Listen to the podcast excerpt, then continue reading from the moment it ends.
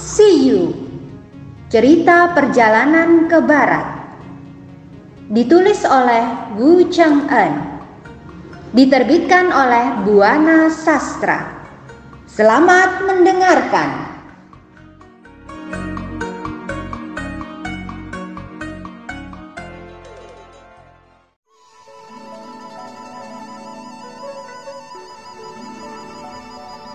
Bab 54 Sun Wukong minta bantuan Buddha Rulai.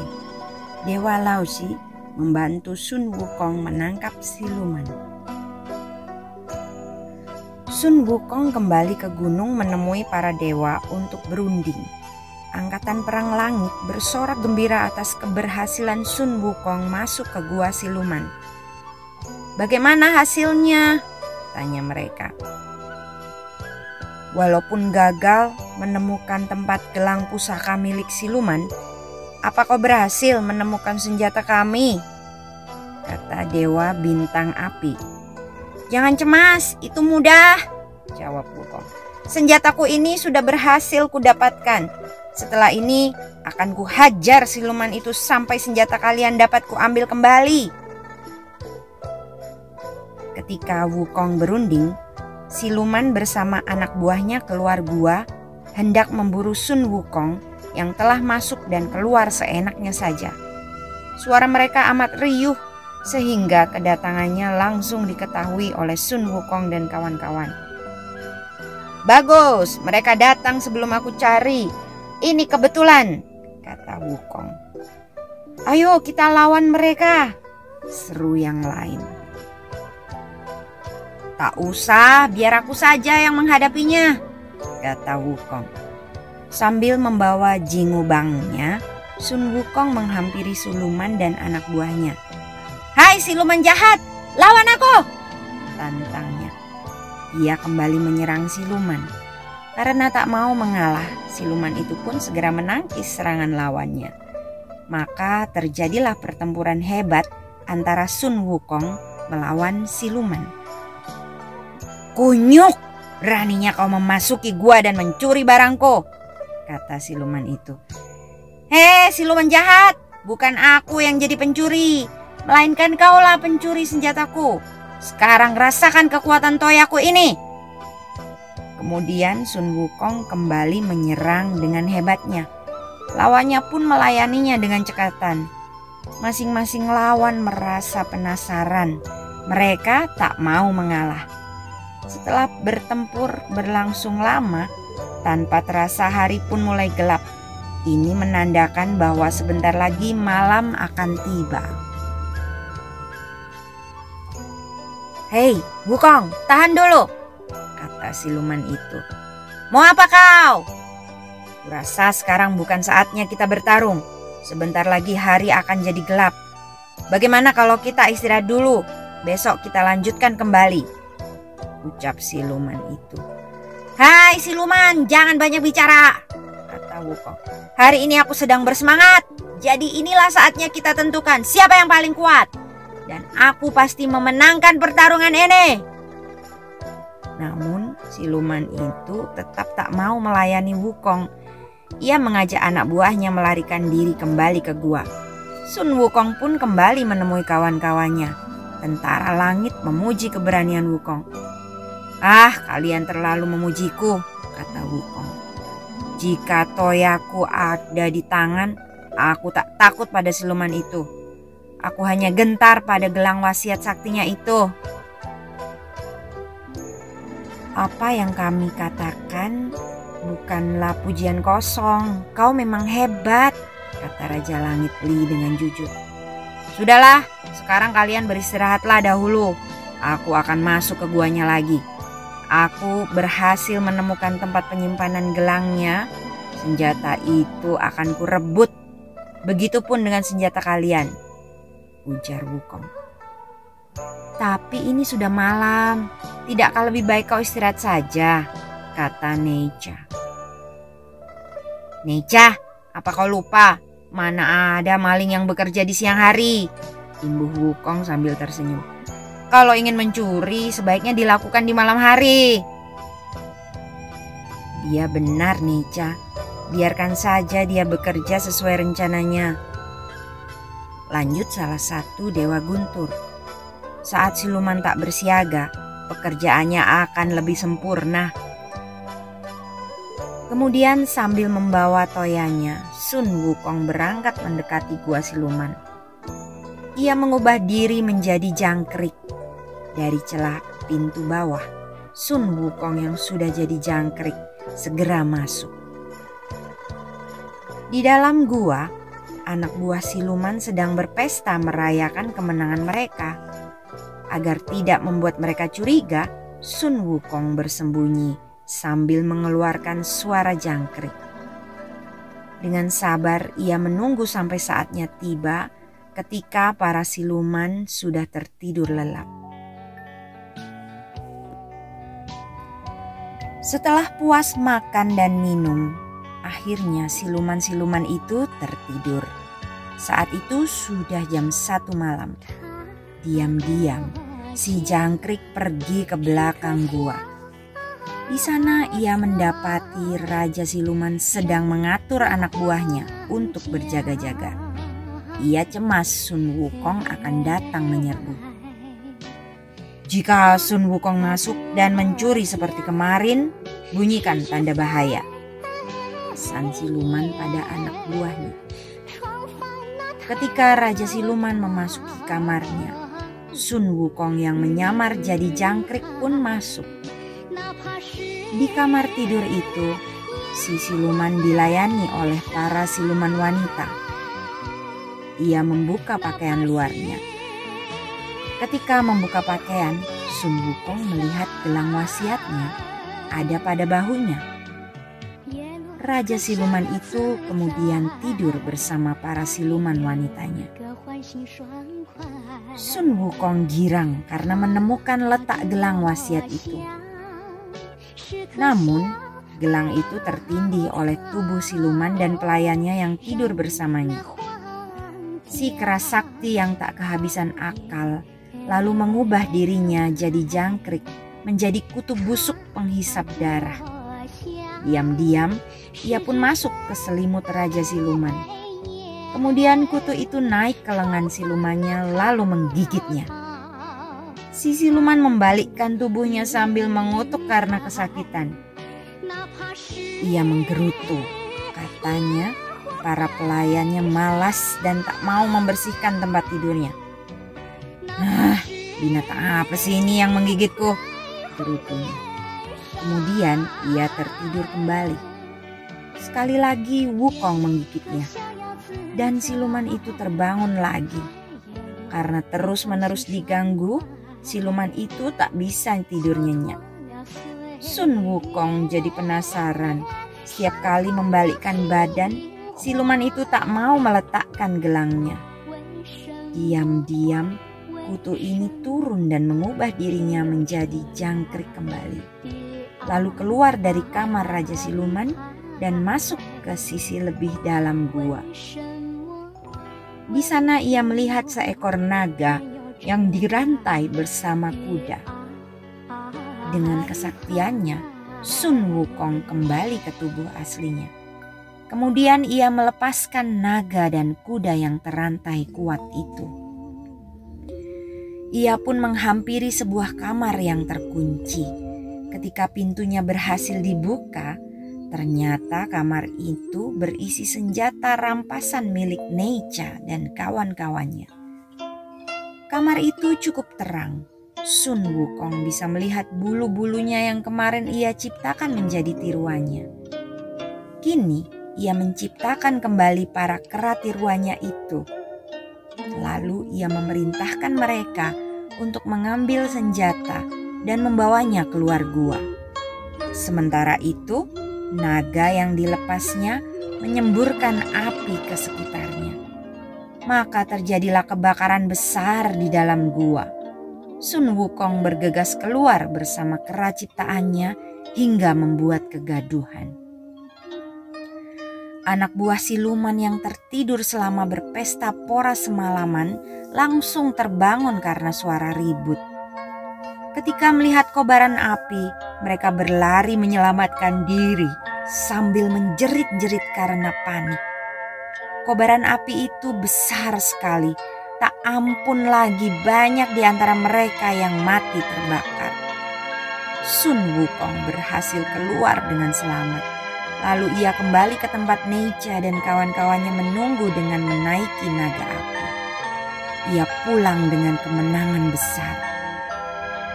Ketika sampai, ia disambut Raja Langit Li dengan gembira. Tuan-tuan, silakan ambil senjata kalian masing-masing, kata Wukong ceria. Dewa bintang api dan Neicha girang bukan main. Sun Wukong lalu mengubah keratiruannya menjadi bulunya kembali. Sekali lagi, tentara langit memuji kehebatannya. Si Raja Siluman terbangun.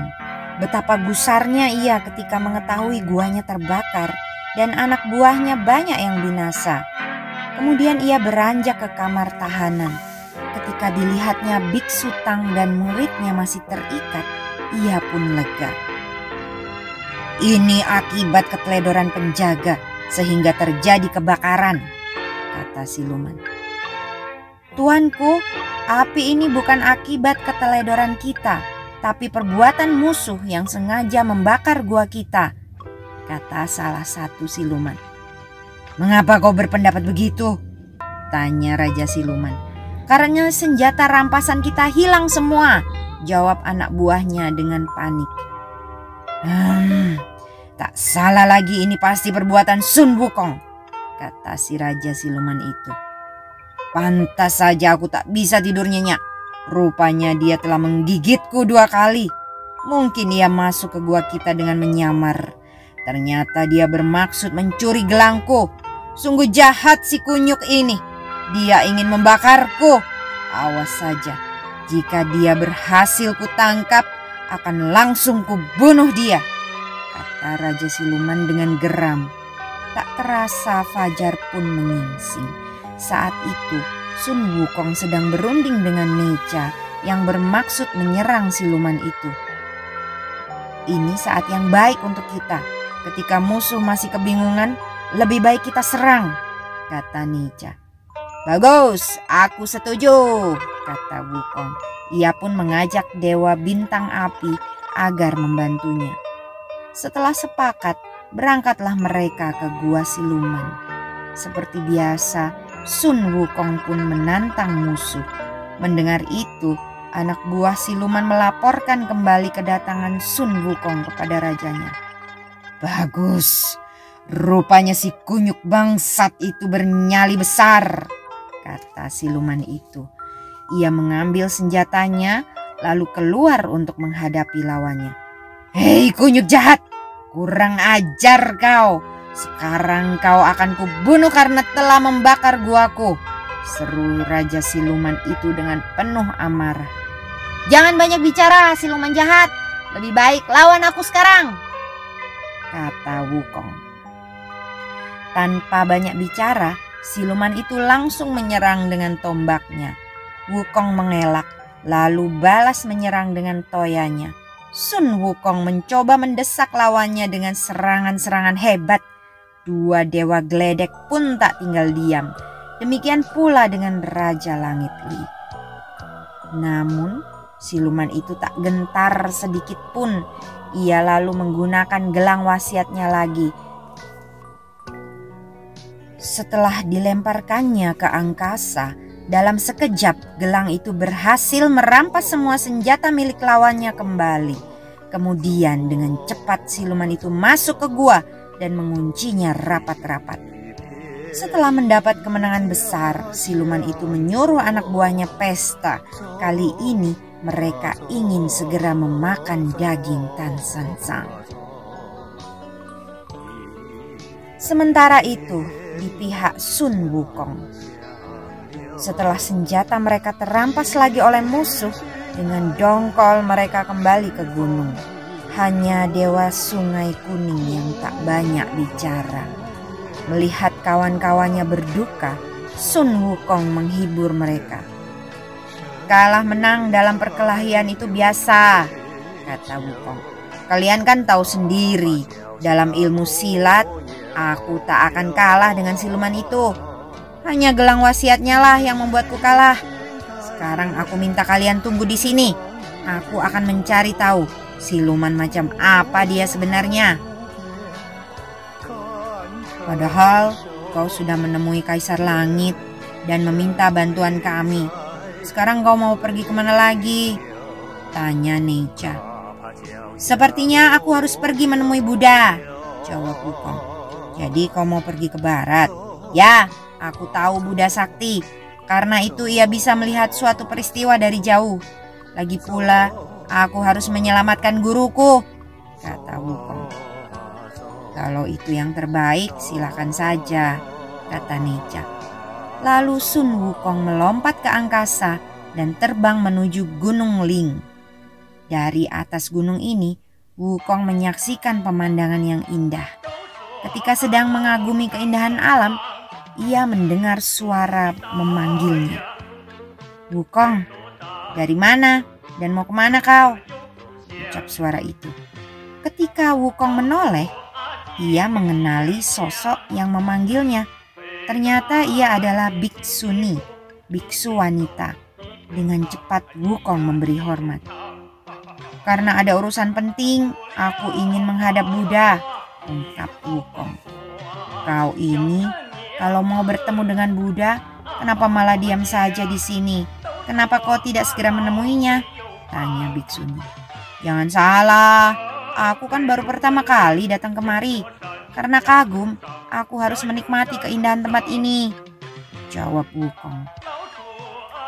Kalau begitu, sekarang mari ikut aku. Kemudian keduanya menuju sebuah kuil. Di depan kuil mereka ditahan oleh Jin Gang, pelindung Buddha. Kalau begitu, tunggu aku di sini. Aku akan memberitahukan kedatanganmu kepada Buddha, kata Biksuni.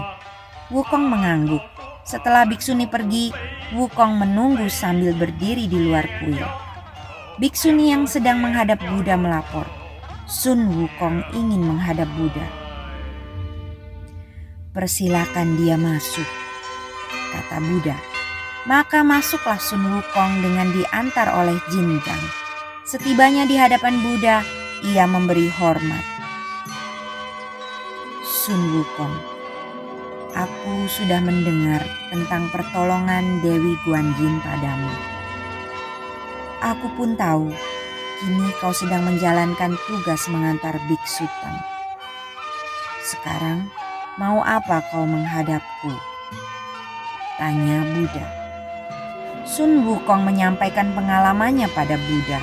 Kemudian ia menceritakan kesulitannya di Gunung Jindo. Siluman itu memiliki gelang wasiat, padahal hamba sudah minta bantuan Kaisar Langit. Beliau telah mengirimkan angkatan perangnya, namun usaha untuk menyelamatkan Guru Tang masih belum juga berhasil. Itu sebabnya hamba datang untuk memohon bantuan Buddha yang Maha Suci.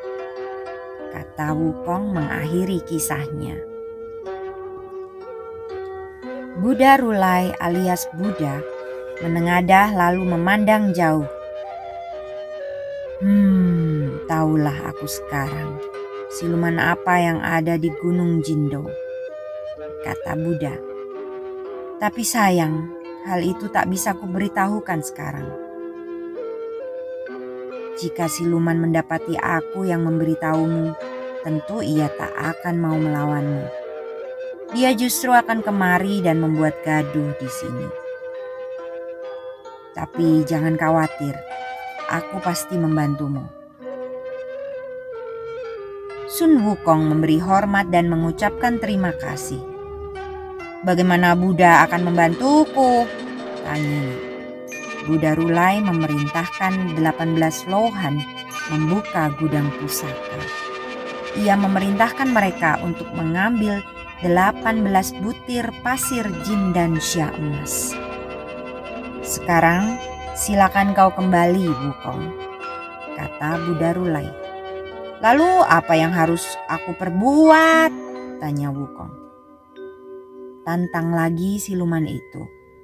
Nanti jika dia keluar, biar Lohan yang akan menghajarnya. Jawab Buddha Rulai. Terima kasih Buddha, mari kita berangkat. Ujar Wukong yang sangat kegirangan. Setelah berpamitan, Wukong berjalan keluar. Ia menghitung lohan-lohan itu dan ternyata hanya ada 16 lohan. Mana lohan yang dua lagi? Kami tidak tahu, jawab lohan ke-16. Aduh, ke mana yang dua lohan lagi? Tanya Wukong lagi.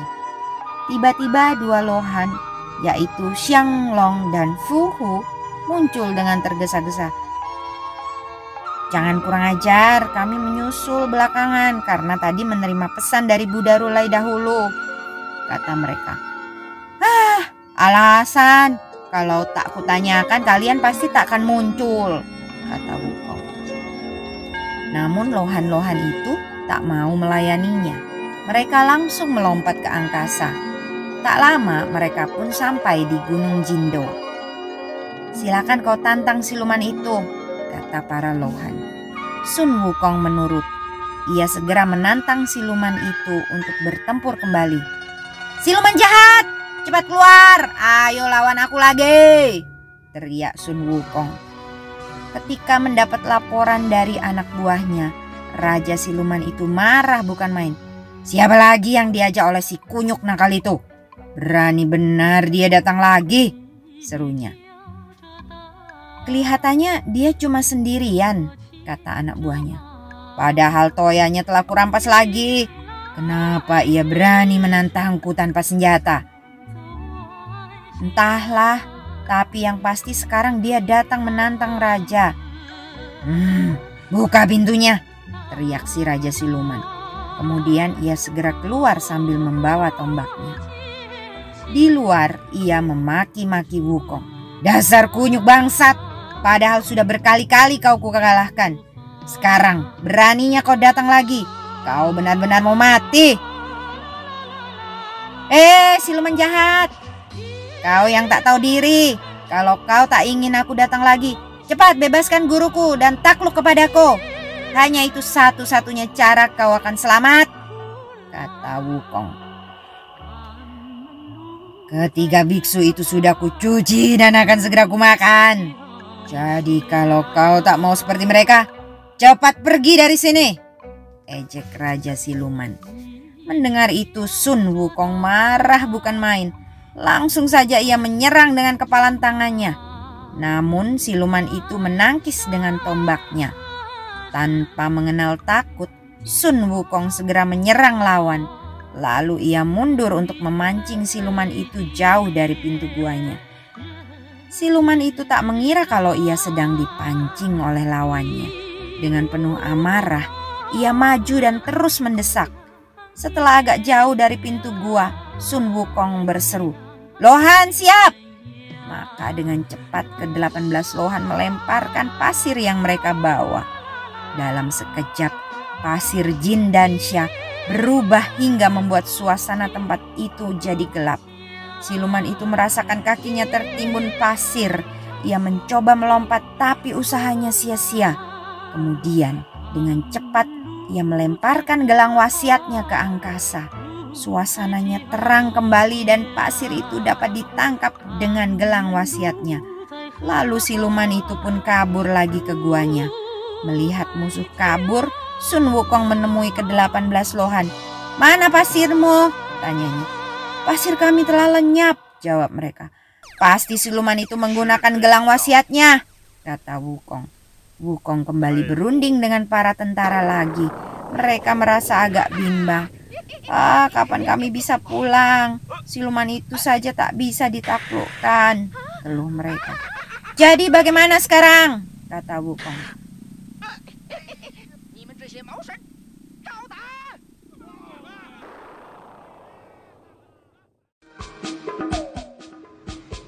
Dengarkan kisah selanjutnya. Terima kasih.